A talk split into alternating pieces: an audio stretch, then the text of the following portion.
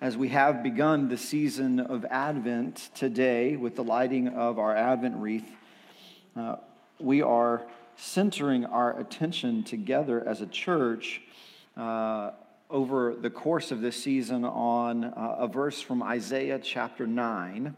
And then uh, today we'll focus our attention uh, in the Gospel of John uh, chapter 4.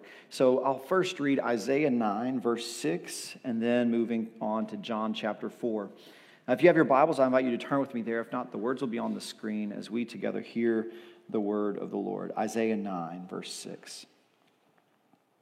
For to us a child is born, to us a son is given, and the government will be on his shoulders and he will be called Wonderful Counselor, Mighty God, Everlasting Father, Prince of Peace. And now turning to John chapter 4, we'll be reading verses 39 through 41. This is uh, the response, uh, the outcome following the interaction that Jesus has with the Samaritan woman at the well, beginning in verse 39 of chapter 4. Many of the Samaritans from that town believed in Jesus because of the woman's testimony. He told me everything I ever did. So when the Samaritans came to him, they urged him to stay with them, and he stayed for two days. And because of his words, many more became believers. They said to the woman, we no longer believe just because of what you said. Now we have heard for ourselves, and we know that this man really is the Savior of the world. This is God's word for the people of God. Thanks be to God. Would you bow with me for a word of prayer? Lord, we come to you in this moment of silence, centering our hearts on you.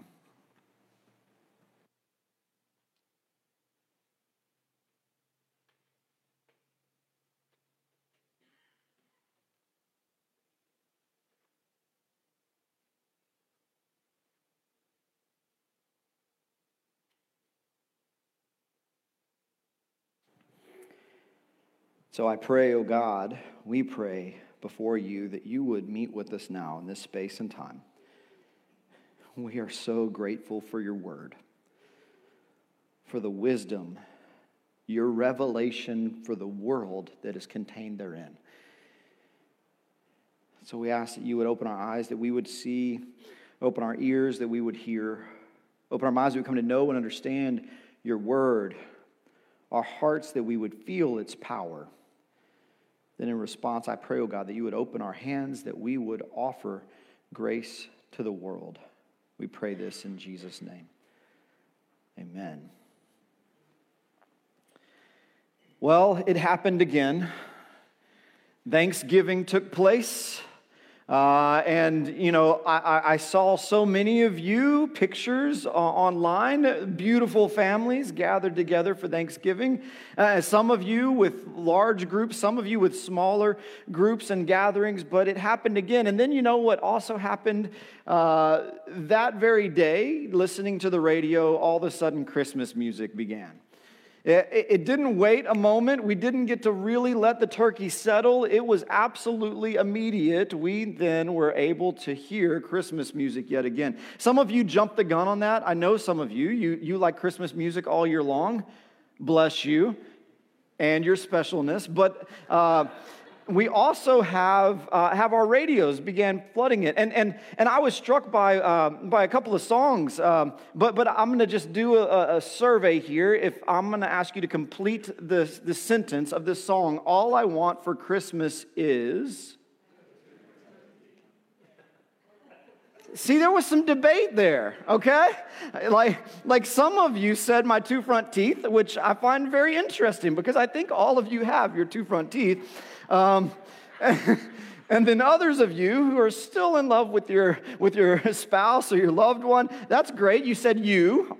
Uh, all I want for Christmas is you. And that's good as well. But, but we have like this, this, this permeating voice that comes through in our culture. As soon as we get to the Christmas season, we begin asking the question what do we want?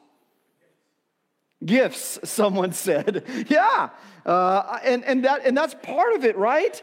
On, on, Thursday, I'm driving home from Galveston where I spent uh, Thanksgiving with my, my, my dad and my stepbrothers. And as I was driving back, my sister calls me, Happy Thanksgiving, wonderful. Happy Thanksgiving to you. How was your Thanksgiving? Wonderful, wonderful. Good, good, good. What do you want for Christmas?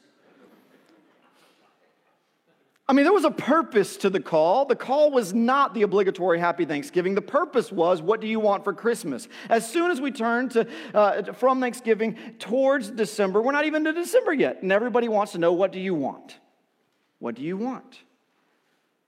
What do you want? The older I get, the harder it is to answer that question. I'm fairly contented I have my needs met. And in the end, someone asks me, What do you want? I don't know. Surprise me. Well, that's not helpful at all to any of my loved ones that want to buy me something. I don't know. Surprise me. No, they, they want to know a specific. And, and here's the problem the older I get, the more and more I realize that all of those surface things all of the stuff that can fill our closets or our homes. I long for deeper things. Uh, my, my, my, my heart's desire is for something more meaningful, more potent. What I really want is I want time in relationship. What I really want is to laugh and to love. What I really want is to be restored and to be healed. What I really want is my relationships to be whole. What do you really want? And what's interesting is when we start walking through what we really want, uh, it, it's, it's all wrapped up in, made possible, and available to us in the personhood of Jesus. This Jesus that was foretold by the prophets long ago, this Jesus uh, that before the star even uh, came over the town of Bethlehem was taught about all through the Jewish culture and heritage, this one that the prophet Isaiah spoke of. For unto us a son is born, unto us a child is given. Uh, you have this birth that is foretold, and Jesus is described in four particular ways. And over the four weeks of Advent, we as a church at Covenant are going to journey with this great desire give me Jesus. What do you want? I want Jesus. What do you want? I want a wonderful counselor. What do you want? Want a mighty God. What do you desire? An everlasting Father. What's your heart's longing? A Prince of Peace. So, this will be our journey together, and today we begin with Wonderful Counselor. What is a wonderful counselor? Well, we have to begin by articulating that this idea of wonderful is, is absolutely uh, like, like undercut in our cultural articulation of wonderful. The, the word wonderful doesn't have the extraordinary meaning that, that would have resonated for the, the Hebrew people when they heard Isaiah speak of this one that would come, this Messiah, this Jesus, as a wonderful counselor. Words that might better for us in this day and age articulate the meaning of wonderful would be astonishing, marvelous extraordinary. Or if you wanted to stay with that root word of wonderful, you could say wondrous. And you probably get closer to this meaning. In Isaiah, chapter 9, before we arrive at the prophecy in verse 6, we hear in verse 2 uh, an articulation of the circumstance into which this Messiah would come and, and, and, and the, the transformation that would take place at the Messiah's arrival. In verse 2, it reads, The people walking in darkness have seen a great light. On those living in the land of deep darkness, a light has dawned. And so I want you to, to in your mind's eye, uh, think about the, the physical representation of darkness and light. The, the, the, idea that when you have seen only darkness and there is a light, whether it be in the distance or up close in your face, it is bright and wondrous and glorious. When the, the, the new day dawns, everything begins to brighten, and the, the rocks begin to sing out of the praise of God. The trees begin to shimmer in their glory. All of creation sings of the new day when the light dawns. This is a transformation of our reality. And when we encounter Jesus, uh, when we encounter this, this wonderful counselor, it's as though our darkness is now lit up. And it needs to be with us and in us this resonance, this wonderful, wondrous, extraordinary, marvelous thing. What is it for Jesus to be a wonderful counselor? We also hear uh, this word counselor, and, and I think that we, uh, we, we, struggle to, to grasp what uh, depth of, of meaning can be there for us. There's a description of one of the great counselors in all of Scripture, save Jesus. We're getting to him, right? Uh, in, in, in the personhood of Solomon. In 1 Kings chapter 29, excuse me, chapter 4, verse 29 and following, it describes Solomon's capacity for counseling and, uh, and, and being an advisor. And now, if you put it in advisory role or, or uh, counseling role, all of a sudden we begin to open up the framework through which this can be seen that Jesus is a wonderful counselor. But first, for Solomon. Chapter 4, verse 29 and following. Listen to how Solomon's described. Remember, Solomon prayed for wisdom, asked for wisdom from God, and God blessed him, double portion. So it's magnificent to hear. God gave Solomon wisdom and very great insight, and a breadth of understanding as measureless as the sand on the seashore. Solomon's wisdom was greater than the wisdom of all the people of the East, and greater than all the wisdom of Egypt. He was wiser than anyone else, including Ethan and Ezra, uh, Ezrahite, wiser than Heman, uh, and Dardal the sons of Mahol. I don't know any of those people, but it sounds pretty impressive. And his fame spread to all the surrounding nations. He spoke 3,000 proverbs, and his songs numbered a 1,005. He spoke about plant life from the cedars of Lebanon to the hyssop that grows out of the walls. He also spoke about animals and birds and reptiles and fish Okay, so he's also a zoologist and an agriculturalist. But then get this from all nations, people came to listen to Solomon's wisdom, sent by all the kings of the world who had heard of his wisdom. Solomon was a great, might I even say, wonderful counselor. So much so that the nations of the world sought out his counsel.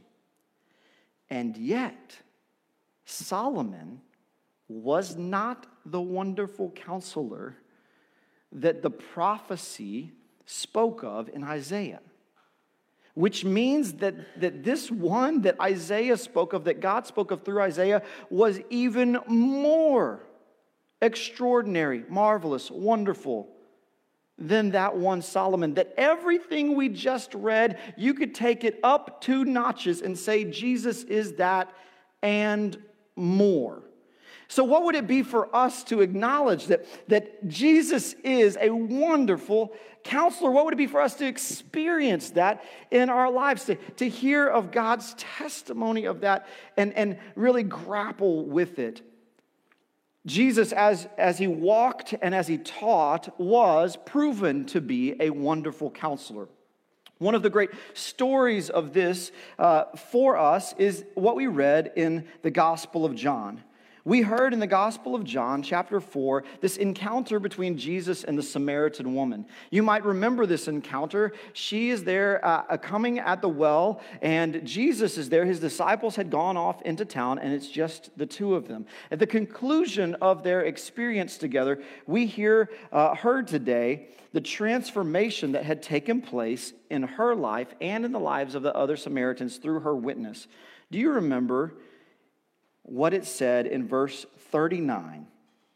In verse 39, we read, The Samaritans from the town believed in Jesus because of the woman's testimony. And here was the testimony He told me everything I ever did.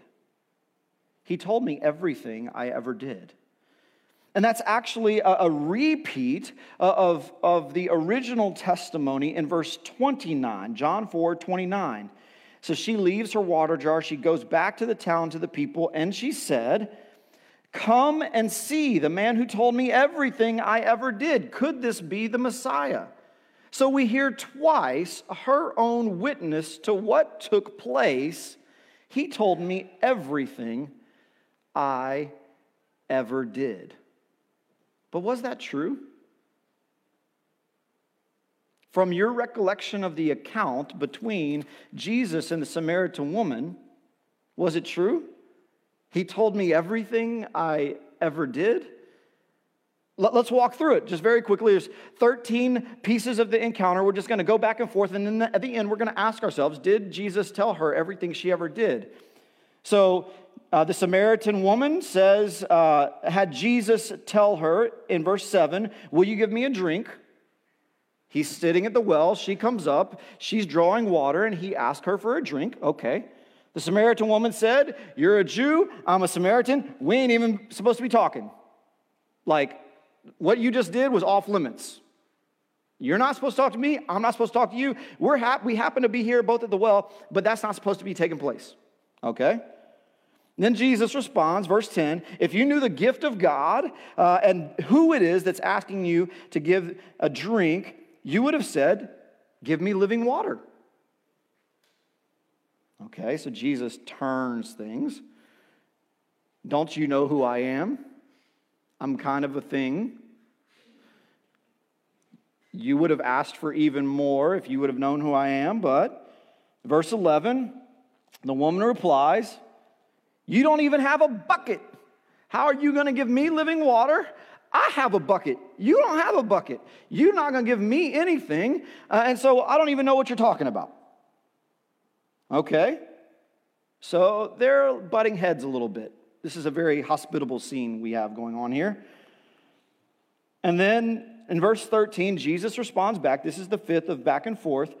Everyone who drinks of the water in this well is going to get thirsty again. Well, of course, like you get thirsty, I get thirsty, we drink water, we get thirsty again. That makes sense. But then Jesus says, But whoever drinks from what I give them will never be thirsty again.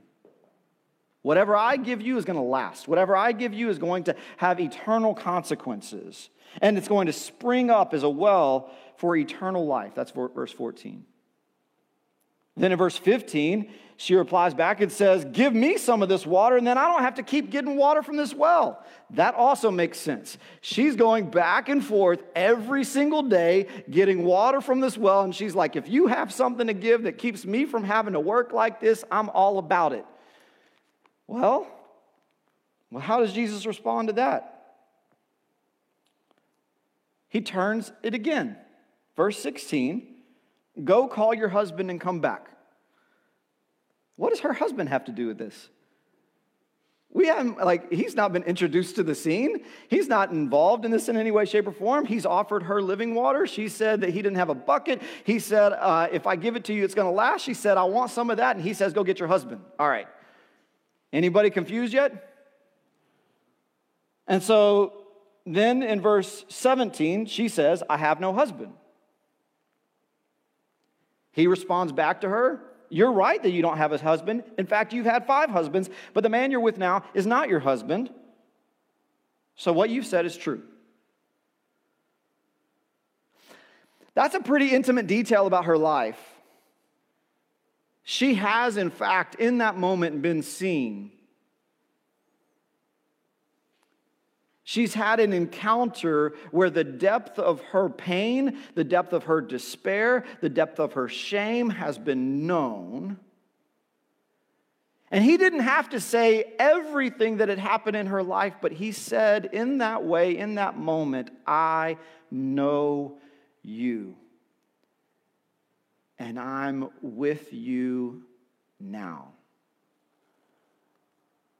Verse 19. So you're a prophet, she says to Jesus. But we're different. Samaritans worship in this way, and Jews worship in that way. You're a prophet, but you and I are different. And he said in verse 21 Woman, believe me, the time is coming when the place where you worship doesn't matter as much. In verse 23, yet a time is coming and has now come when true worshipers will worship the Father in spirit and in truth, for they are the kinds of worshiper the Father seeks. Then in verse 12, we begin to get this confessional experience from the Samaritan woman.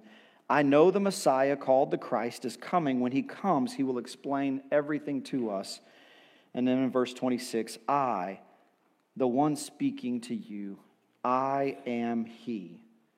Jesus literally saying, I am the Messiah, the Son of God. But did you hear that? her testimony to the Samaritan community is he told me everything that I ever did. And then even the Samaritans uh, recount that later on, recount their testimony, her testimony, where she said, He told me everything I ever did. And they say, Oh, we don't just believe because you've told us, but we believe because of our experience of Jesus. But in verse 12, her understanding of the Messiah is fascinating. In verse 25 of chapter 4, the 12th of the 13 interactions, the woman said, I know that Messiah called Christ is coming, and when he comes, he will explain everything to us. The Messiah will explain everything to us. And for someone that's been through a, a, deep darkness, for someone that's been through some pain, some trauma, a trial, for someone that has had challenges in life and is living in the midst of those challenges, sometimes we just want to know how, why, uh, understand what is going on, to be able to say, this is taking place in our lives, and to grasp and grapple with it with one who can explain it to us. This Messiah will be able to explain everything to us, even to me, even to one who's had five husbands and now is with a man who is not my husband, even to me who come at the middle of the day, not with the other women, but by myself because I'm in isolation, because I'm alone, because I'm an outcast. And I come in the heat of the day to do this thing that I hate doing, but I do it out of obligation, even in the midst of my painful life. I know that when the Messiah comes, he will explain everything to me. And then she says, He told me everything about me. So I'm going to go back to that question I asked earlier. Did Jesus actually tell her everything that she ever did? No. He didn't. He didn't, and, and he didn't have to, which is, which is the magnificent nature of the wonderful counselor that is Jesus. I mean, this one Jesus was able to say some things that really let her know that she was seen, that she was heard, that she was met, that she was encountered. And in that space of knowing, knowing that she was met, she was able to say, I have been known. Jesus is described in a couple of other places in Scripture. This, this miraculous capacity of knowledge and wisdom that's beyond what we read about with Solomon. In John, in John chapter 2, verse 25, uh, Jesus is described in this way Jesus did not need any testimony about mankind. All of us. He didn't need someone else to tell him anything about you or me. Why? For he knew what was in each person. Jesus didn't need you to tell Jesus about you. Jesus didn't need your spouse, your friend, your, your mom, your dad, your, your, your child to, to tell him about you. Jesus already knew everything about you. What a, what a fantastic, awesome, humbling thing for us to acknowledge that when we come to Jesus, we are already known. There is no introduction necessary. We are just resting in that intimacy. In Colossians chapter 2, verses 2 and 3, we hear of it uh, recorded Jesus' connection with us in this way. My goal uh, is that, this is Paul writing, that they may be encouraged, a, a church Laodicea, that they would be encouraged in heart and united in love, so that they may be, uh, they may have the full riches of complete understanding. And then get this. In order that they may know the mystery of God, namely Christ, in whom in Christ, all uh, are hidden all the treasures of wisdom and knowledge. In Jesus, in this wonderful counselor, in this Messiah are hidden all treasures of wisdom and knowledge. He knows it all. And so let, us break down how fascinating our lives are in this paradox. We oftentimes uh, are, are disconnected from Jesus. We, we operate as though we, uh, in our shame, in our actions, in our, in our infidelity to God, have created a divide that keeps us from being in relationship to Jesus. We act as though we can't approach Jesus. We can't encounter Jesus. We can't be, we can't be one with Jesus. We're not able to walk with Jesus. And yet, the scriptures are clear. The testimony of the Samaritan woman is clear. The prophecy from Isaiah that Jesus is a wonderful counselor is clear.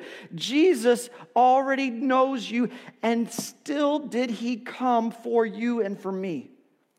Still, he took on flesh. He entered into this world, the Son of God for you and me. Still, He took on the cross so that our sins would die with His death and then we would rise in new life in Him. Jesus is a wonderful counselor. So meet with them, talk with them, be with them, be loved by Him. Let Him see you and know you, and know that He sees you and knows you so that we can experience the wonderful, healing, profoundly transformative relationship of Jesus. It is there for you and for me. What if we entered into this Advent season committing, committing to, to walk with Him, to talk with Him? To confess and to be loved by Him. I pray God's healing over you and over me, God's love over you and over me in this Advent season by the gift we have in Jesus. A wonderful, wondrous, marvelous, extraordinary, astonishing, counselor. Walk in that throughout this season. Would you pray with me? Gracious and loving God, you call forth in us and amongst us uh, a fresh revelation of the intimacy that is there for us in the love of our Savior Jesus Christ. Lord, help us again to see and know you as a wonderful counselor. Help us to, to, to listen for you, to listen to you, to be met with you. Lord, we pray that you would open our hearts and our minds to receive your guidance. Lord, just as thousands came to meet with Solomon, so we pray the world would come and meet with your Son, Jesus, our Savior. We seek your counsel this and every day. Lord, as we continue in worship and we enter into this time of offering, we pray that you would bless these gifts. Bless uh, all of, of, these gifts, that they would go to the kingdom building work of your church, that more would know your Son, Jesus Christ, through the power and working of these gifts. And then we pray, O Lord, that you would bless each and every one who gives this day, that we would understand what it means to be thankful, what it means to acknowledge you and what it means to, to humbly offer a portion of what you have blessed us with back to the kingdom building work of your church. Lord, we pray that you would be present in this time of offering. In Jesus' name, amen.